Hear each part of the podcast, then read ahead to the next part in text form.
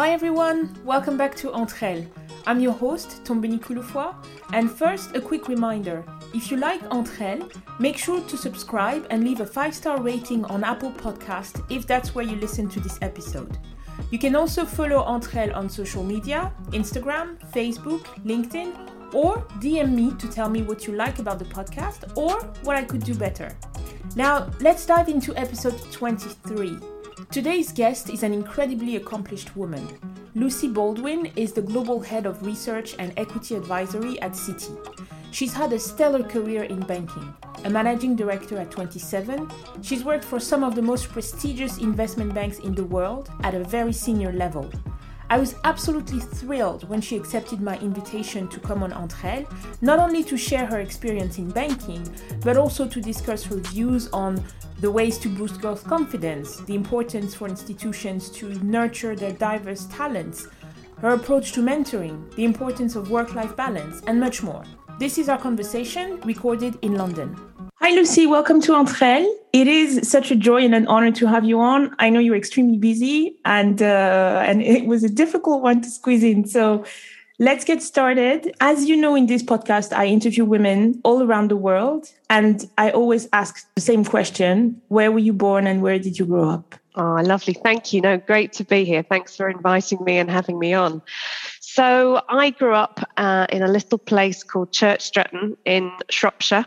So, for those of you with good geography of the UK, it's somewhere between Birmingham and Wales. It's very beautiful, lots of hills, lots of sheep, very rural, very tranquil. And so, I grew up there with my mum, my dad, and my brother.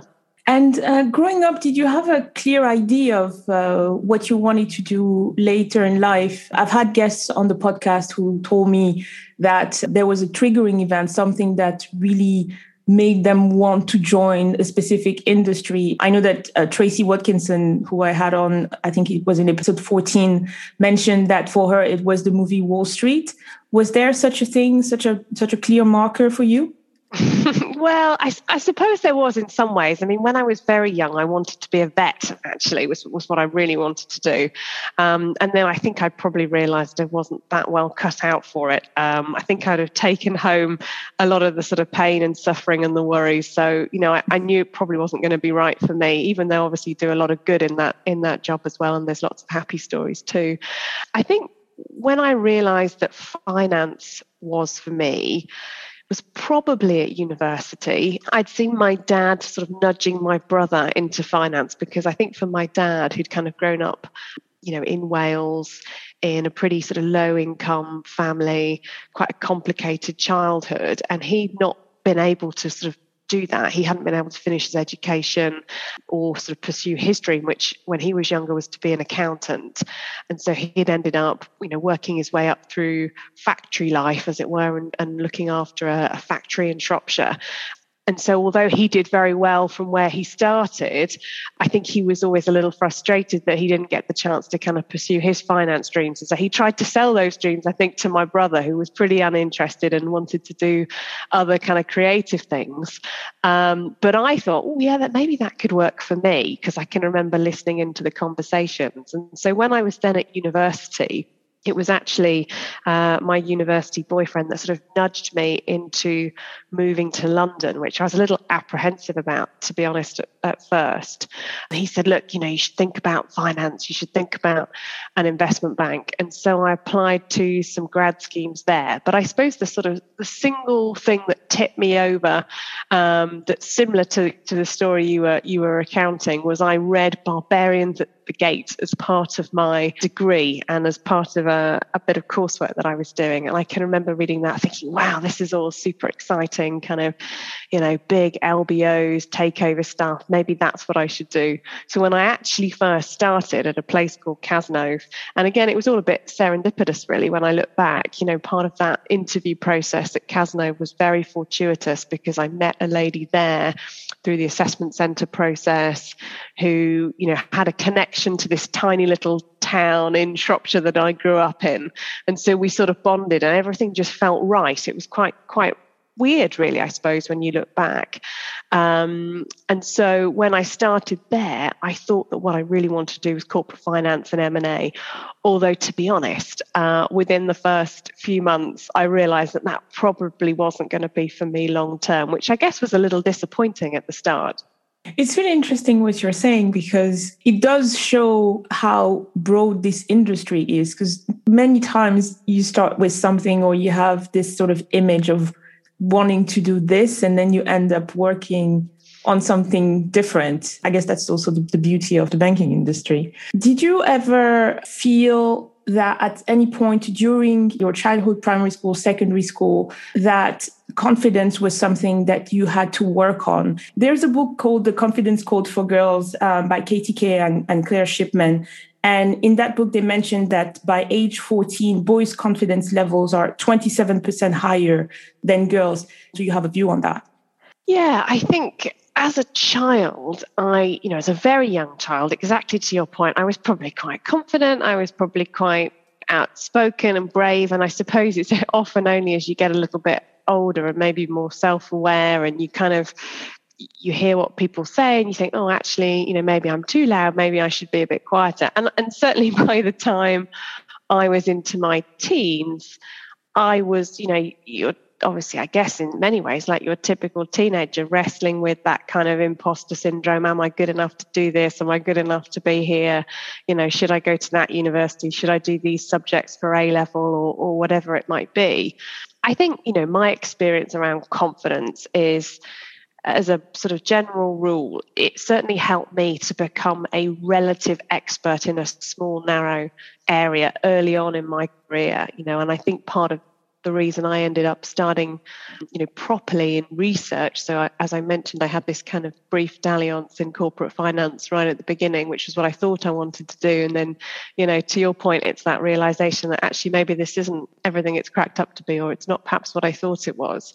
And then I sort of fell in love with something that I didn't even really know existed at the time, which was which is this concept of, you know, for me it was equity research, and so I that's where I then started and sort of forged forged my path, as it were. And getting to be a relative expert in a very narrow space gave me then some confidence. And then once you have a little bit of success, you know, it's that virtuous circle, isn't it? And it kind of breeds um, and, and sort of grows on itself, as it were. And so I think that for me certainly helped because then once I knew I could crack one thing, you have the confidence that you can crack others.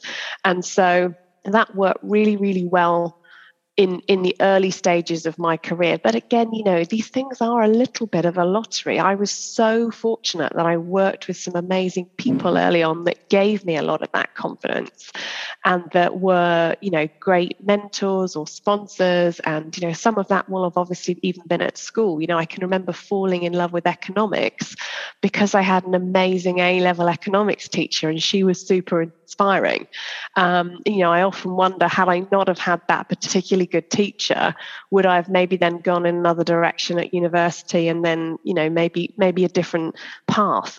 So so life is often full of these sort of twists and turns, I would say. And I guess to mm-hmm. your earlier comment, right? Um, sometimes when you're young, you're wrestling with the things that you think you should do and that maybe you need to do.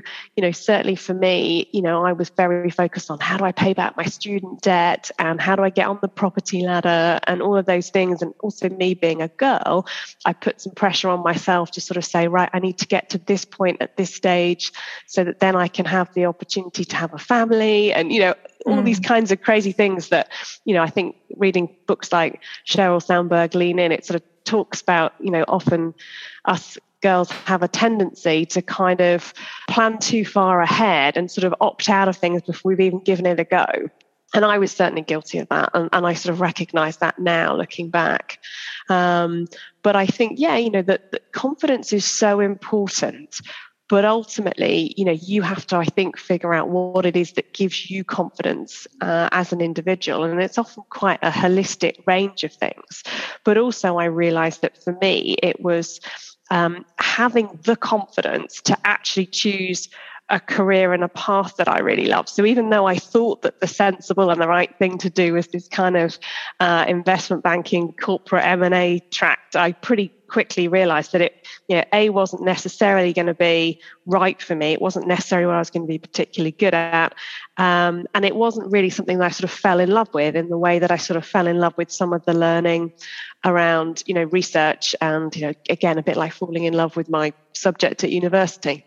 So it's that kind of mosaic picture, I guess, of what are you good at, what do you love, you know, then the practicalities of what, you know, what can you actually be paid for, what does the world need, and that gives you that kind of mishmash, I guess, of things that give you passion, things that become a mission or a vocation, you know, and or your profession. I think there's a lot of people now that that can help you identify you know how do you create all of those things together and, and work through those things with you at younger stages? But i don't think careers advice was probably that holistic and broad when i was growing up.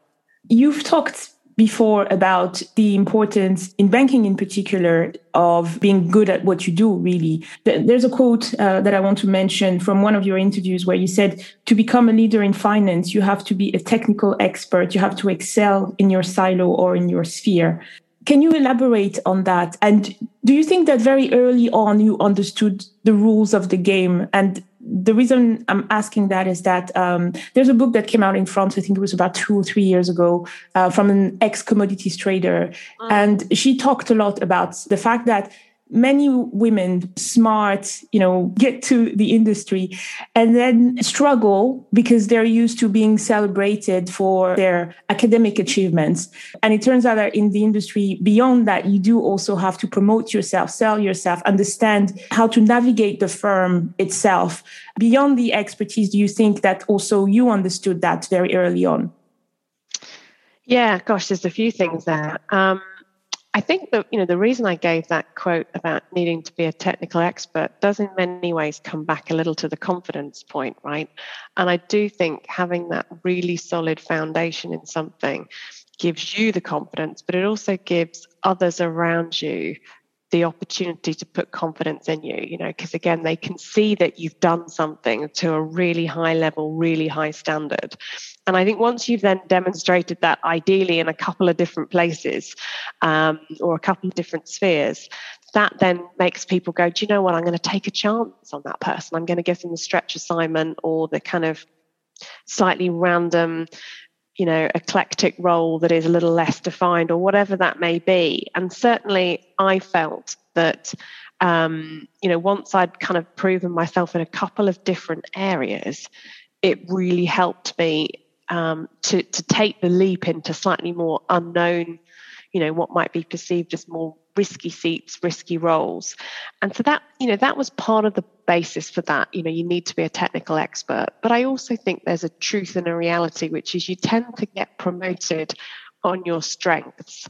And so a lot of how I think many of the banks and the finance industry encourage managers and people to develop and to think is to to really build on those areas that are your real strengths right? And they're often typically also the, the things that you enjoy and you're pretty passionate about. Um, you know that sort of natural you're good at it, you put in more effort, you know, the usual 10,000 hours of effort type of thing that makes you an expert. And then um, the better you get, the more focused you get on it, all of those sorts of things. So I, I think that's very true. And then there's a kind of concept that you want to try and obviously minimize any weaknesses or things that might stand in the way as an obstacle. But I do think that that tends to hold quite broadly um, in most areas of life in terms of your ability to move forward. I also think to the question that you asked around do I get the sort of rules of the game and rules of the road?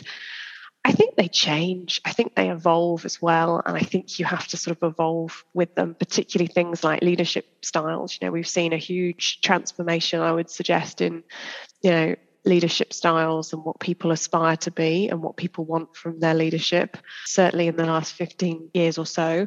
I think what we've all learned is that EQ is every bit as important as IQ. I mean, clearly, you know, the way that you learn today is so different. You know, I look back and we obviously learned by rote and memorized lots of dates. And that was the sort of whole process of how you would learn to cram for an exam, to pass a test, to get a result, to get you to the next level.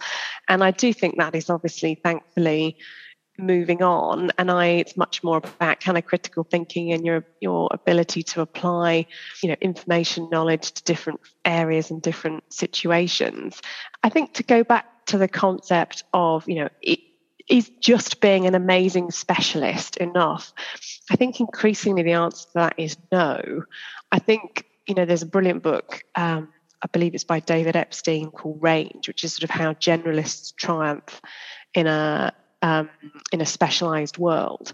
And I think that ability to go, you know, drop down into something at, you know, 3,000 feet, but then to zoom back out at 35,000 feet to put things into perspective is really, really important. And certainly reading a book like that kind of made me think about it and made me kind of, um, you know, question some of the things that, you know, I'd always sort of, I guess, held true from like economic theory around specialization and things.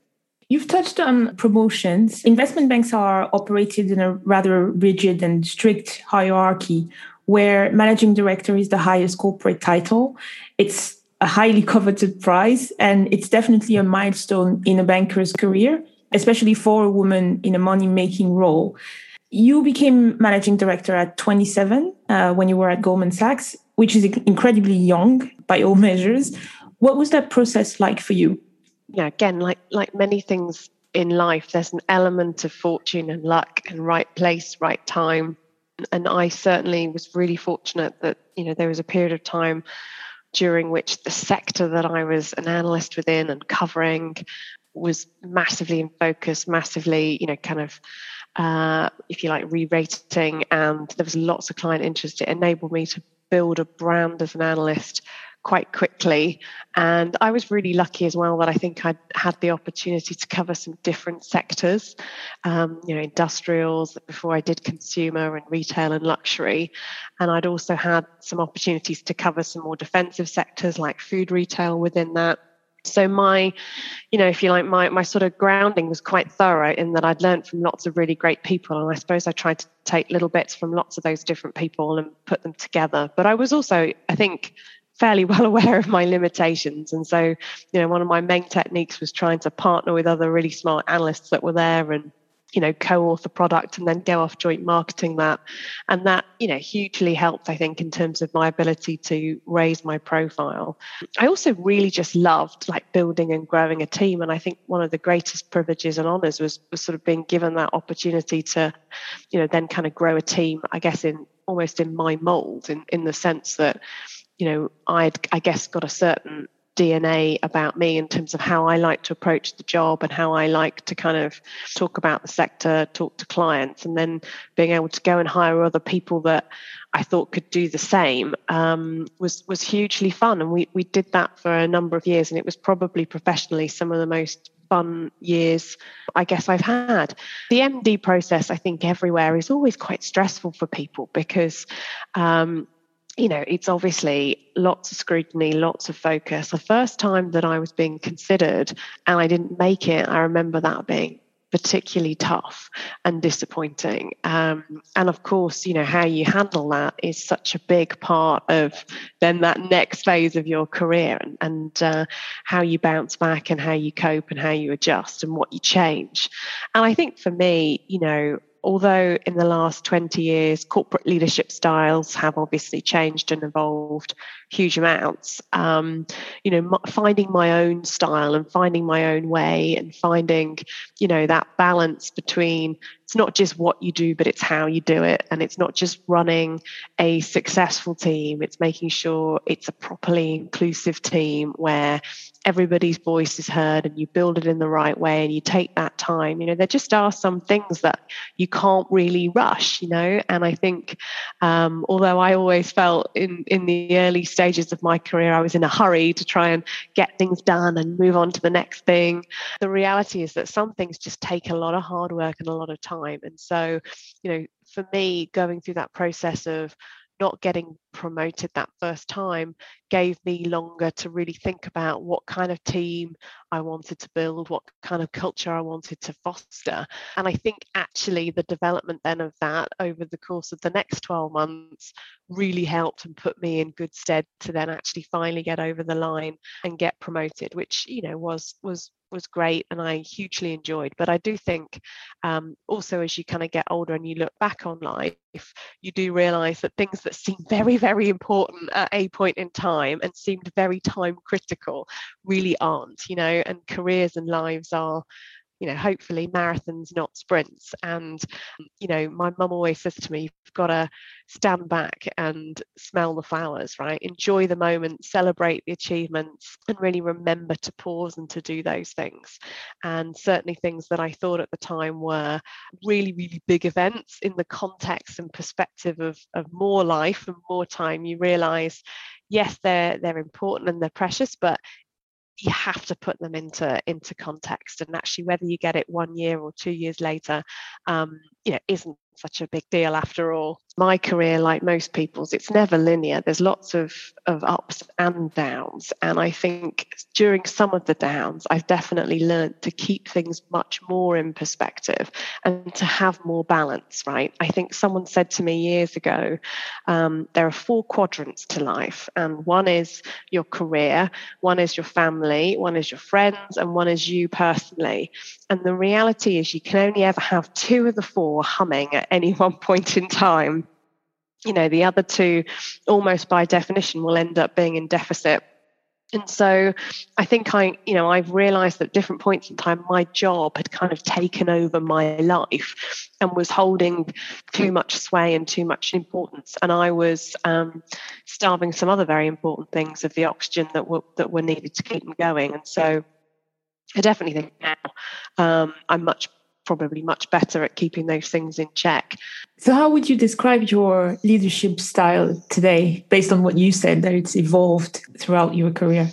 Look, I think there's a lot of work that suggests that great leadership makes people feel safe, right? And I think that's in today's world more of a given than than it probably was before. And so, you know, I hope that I create an environment for teams where they feel safe and able to ask the silly question, to put forward the kind of crazy, out of the box, wacky idea without any kind of judgment. Um, you know, I think all of those things are really important. I'd like to think I'm pretty empathetic, um, you know, as a leader, and I like to try and build a consensus. Um, you know, I, I would much rather the team come together, explore lots of options, build a consensus, and then you know go out and face the world together with a united front. Um, once the decisions then made, you know, I think probably in the early years I used to worry that either it would take too long to get to the consensus, uh, and that would cost business opportunity, or that the building of the consensus would somehow dilute down the bold ideas or the kind of really high conviction stuff that gets your team noticed. But I've realized over the years that that doesn't doesn't necessarily have to be the case if it's managed well and actually getting people really comfortable and kind of co-creating those bold ideas together is uh, much much more powerful because again it goes back to that sense of safety and confidence that you're coming at it together as a team rather than an individual. So you know I think I think those are probably the most key, I guess, characteristics I would say I, I try and and draw on in terms of my style and, and how I like to work with the team. You've credited great mentors earlier in our conversation for helping or, or guiding you when you needed it.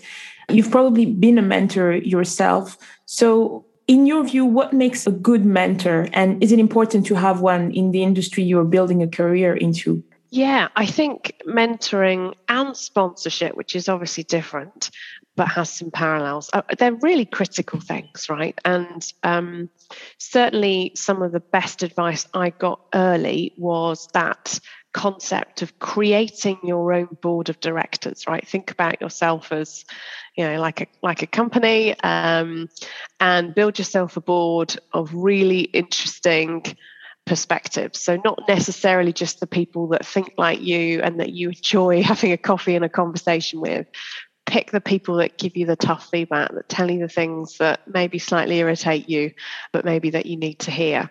And you don't have to tell those people. Um, you know, most people that have been my mentors don't necessarily know that they have been. And there's a i think there's a charm in that and a naturalness. You know i, I don't think i've I'm trying to remember but i don't think i've ever been sort of paired up with somebody officially as my mentor in a way that has then you know lasted years and years. Most of the really long lasting relationships are the ones that have just happened very naturally.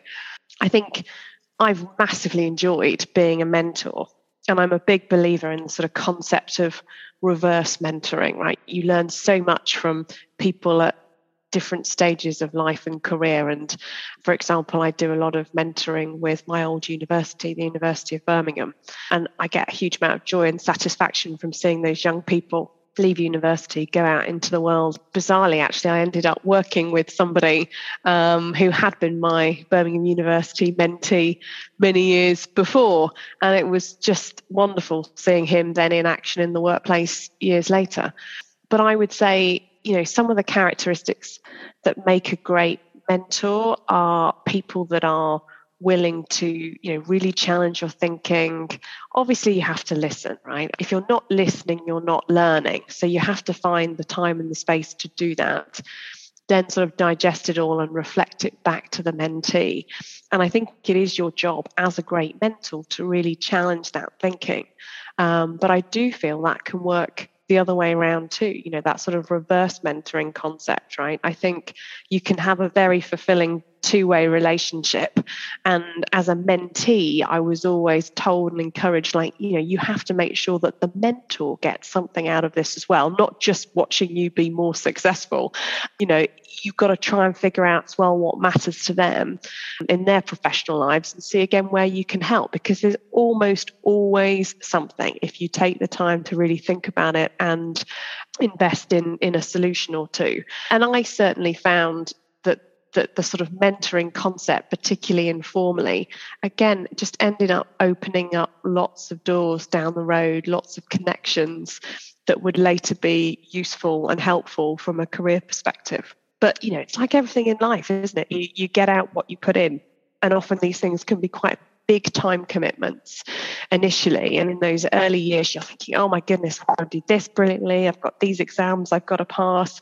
How can I find the time to network and make all these connections? And I know there's a lot of work that suggests that very kind of formal, sort of, if you like, forced networking has pretty mixed success. And so, you know, there's no doubt that you have to be a little bit more creative around how you build and establish you know your own personal board of directors?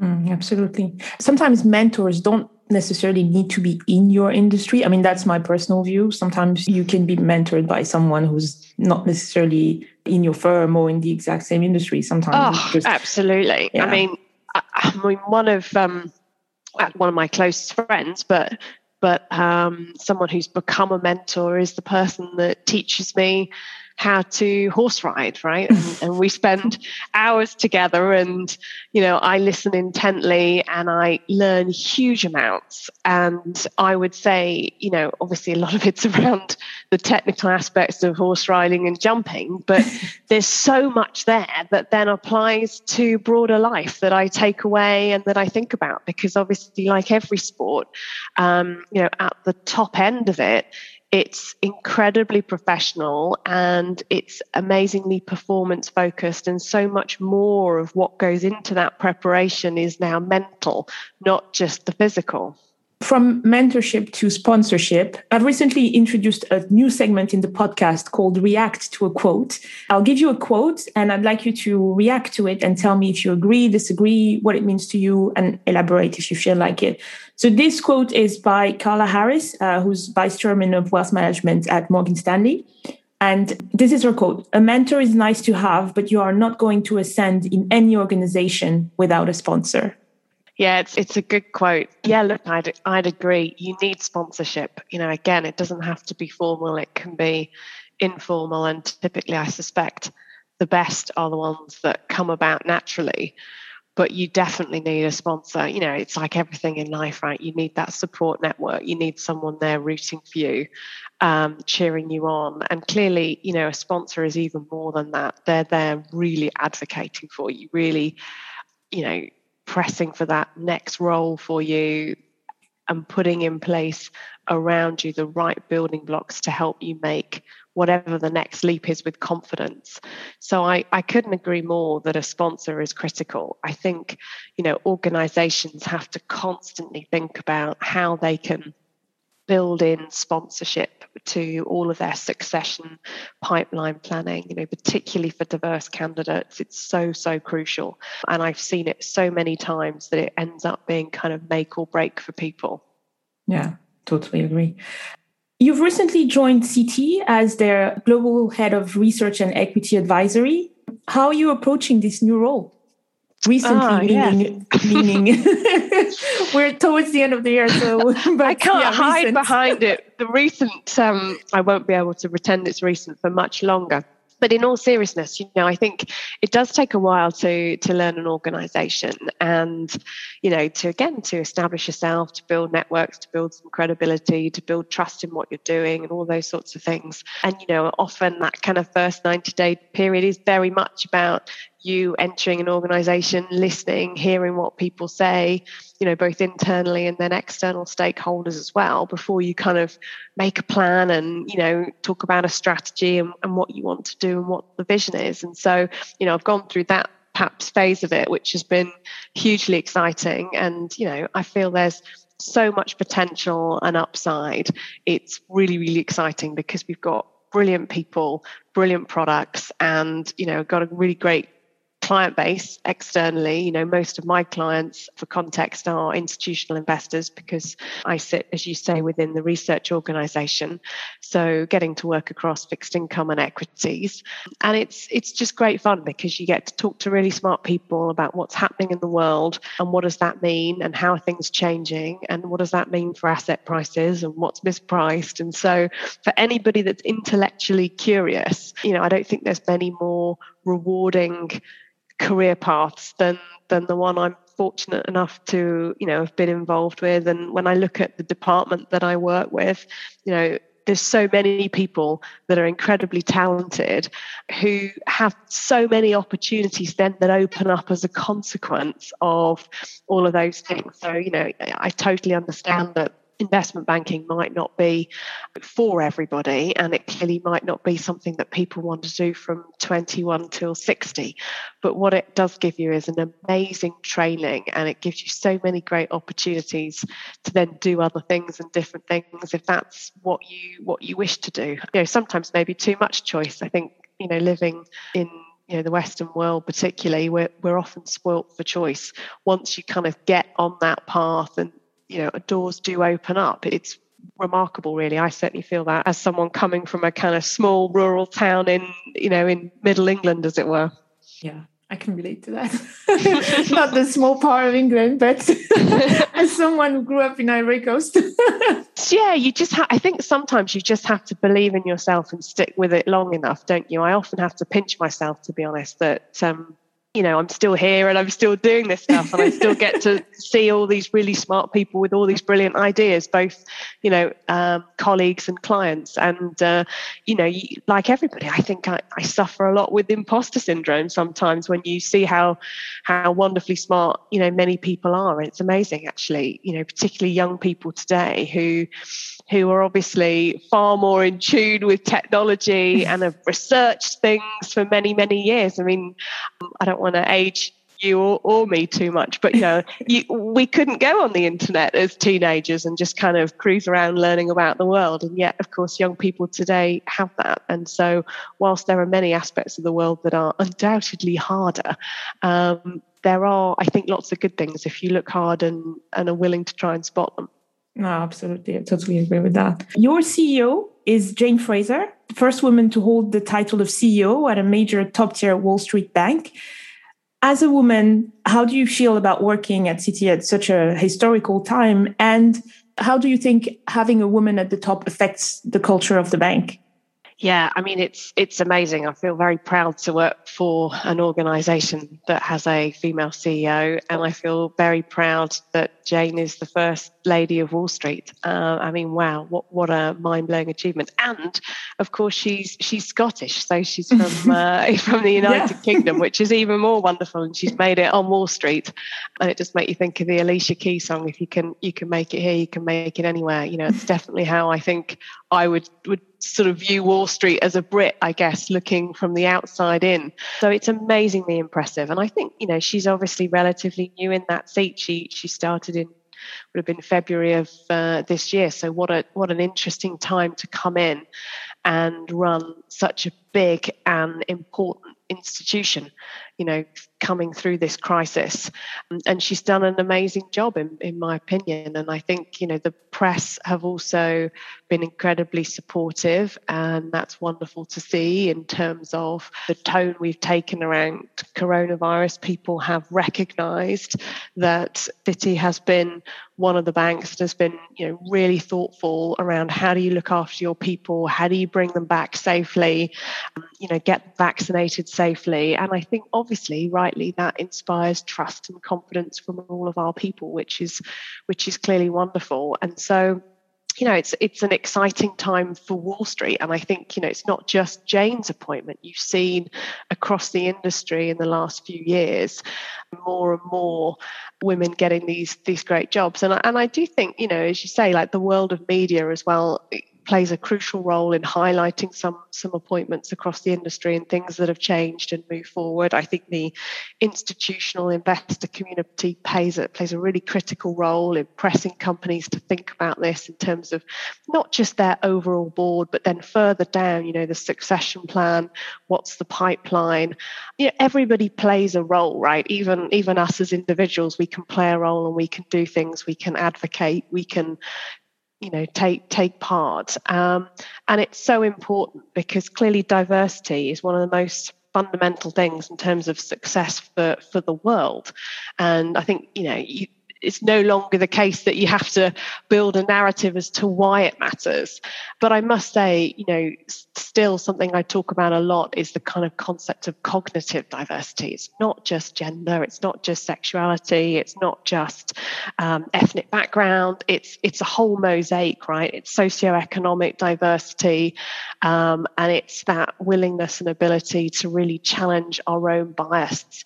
And and we've all got a bias, whether whether conscious or not. And you have to really, I think, think hard and challenge yourself on those things to help move forward, right? It's only when you can be really open about that and honest that you make real progress. Absolutely. And just something that I wanted to add about Jane Fraser is that I remember I listened to a podcast that she did, I think it was 2018, a podcast by CNN called Boss Files. And she was telling the story of how she became partner at McKinsey while working part time, which ah. blew me away because honestly, that's unheard of. I think it's also amazing that someone like her, who's been an advocate for flexible working, working families, etc., becomes the first lady of Wall Street, as you were saying. I think that's amazing and, and quite a fantastic message for for women uh, across yeah. the board. You know, it's so true, right? I think when I was growing up through business, I can remember thinking, you know, because I knew I personally wanted a family, which of course isn't for everybody, but I knew for me that's what I wanted at some stage. I can remember going and like listening to female leaders and sort of trying to figure out, I wonder if they've got children. Like, I wonder if they've managed to do both. Because there was obviously for so many years, so many women had to kind of choose. They had to take one path or the other. I listened to a brilliant podcast actually by Jayne-Anne Gadhia, who is, again, you know, just an amazingly inspirational person. I was lucky enough to sit by her at a dinner years ago and uh, when she was uh, at Virgin Money. And um, you know, she's now sort of started up a fintech business. And, and I was listening to her story on this podcast, and she said that, you know, that's been you know something that she's wrestled with was uh, she talked about when she started her family when she had her daughter and she said that her generation were really you know still part of that generation where it felt like you had to choose one thing or another and i think um, certainly when i look at my children today and I've got a daughter and a son, and my daughter's four. You know, I'm I'm pretty ho- hopeful and confident that she won't have to ever think there's ever got to be a choice right? And you can you can see that that has really changed a lot in just a couple of generations which is fantastic. So um, last question. What is your ultimate goal in your career? Um, what's your vision for yourself in in the years to come? Um, gosh um, i was going to i was going to sort of give you a a slightly jokey answer and say I'd love to be able to jump around a course of show jumps that are sort of like a meter 20 in height without knocking one down. But um, that probably doesn't really count as my career. I'm pretty sure I wouldn't I wouldn't last long if that were my career, that's for sure. I'm not sure there's enough ability there. But um, yeah, look, my, my professional career, um, I think my main my main goals are, you know, to to frankly keep really enjoying it. You know, I've I've been really fortunate that I've been able to take jobs that I felt I would enjoy and not necessarily purely thinking about the forward or the next step, you know, which I know is is something at earlier stages of careers where you have to think, oh my goodness, if I do this, does it narrow this option? Does it open that door? Um, and, you know, I think I can remember, for example, leaving research um, and going into the broader equity business, into a distribution role, into a sales role. I did that because I felt that there were things happening structurally in research that were going to be problematic and I wasn't sure about the future. And I felt I needed to broaden out my own personal skill set and learn more things. But ultimately, you know, I missed it. You know, I love content, I love ideas, and I love, um, you know, everything that that is at its core. And so it's been so wonderful for me to kind of come full circle and, you know, to my mind, almost come home, um, and come home having slightly broadened out my perspectives because again i guess it goes back to being a specialist being a generalist you know you, you kind of need a bit of both right you need to find that balance um, and i just think you know, careers aren't linear, so I've got no idea what the future holds in store really. But I, I just hope that I'm able to keep doing jobs where I keep learning, keep getting challenged, keep working with really fun, smart people. But the one thing I can say for sure is that life is short, life is very precious, and ultimately you have to do things that make you happy. And I think if you're in a fortunate enough position to have choice and have some options, you kind of owe it to yourself to to try and really choose a path that that enables you some kind of fulfillment that's broader than just the financial path and being financially secure for you and your family. And I suppose not everybody's going to have that luxury, but I do think that for me, the next stage of my career, I, I, hope that I will keep a really steep learning curve and I'll be able to keep kind of learning new things. And, you know, the nice thing about where I sit today is we're constantly looking at how the world is changing, right? And how technology is changing, you know, at the forefront of so many different trends. And that keeps you keeps you on your toes. It keep, it makes you realize all the things you don't know, right? So whether it's, you know, flying cars or holograms rather than, you know, appearing physically at meetings, things like the metaverse. You know, there's just so many incredible things, not to mention, you know, clearly the whole, you know, decarbonisation revolution and everything that's linked to that there's just so many fascinating things around gene therapy and synthetic biology and all these kinds of things. Being able to choose careers and paths that keep you at the forefront of what's going on on in the world um, i think helps you get up early in the morning with a sort of spring in your step really so heading an organization someday um, is that we've got a Scottish lady running an American bank, and we're going to see a lady from Wales.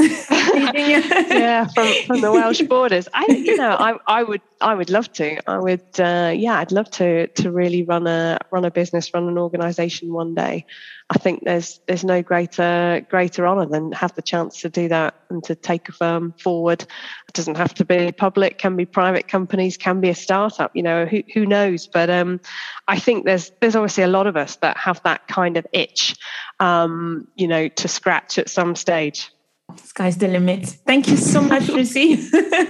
I wish you much success at Citi and in your life as a whole. It was it was a great conversation. Thank you so well, much. Thank you for having me, and as ever, it's absolute pleasure talking to you. So uh, thank you very much, and uh, wishing you and your family all the best too.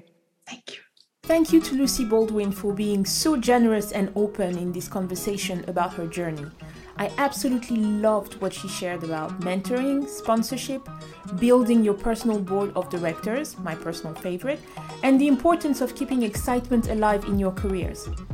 Keep supporting Entre and make sure to subscribe on your favorite podcast app. See you in two weeks for a new episode in French. Bye!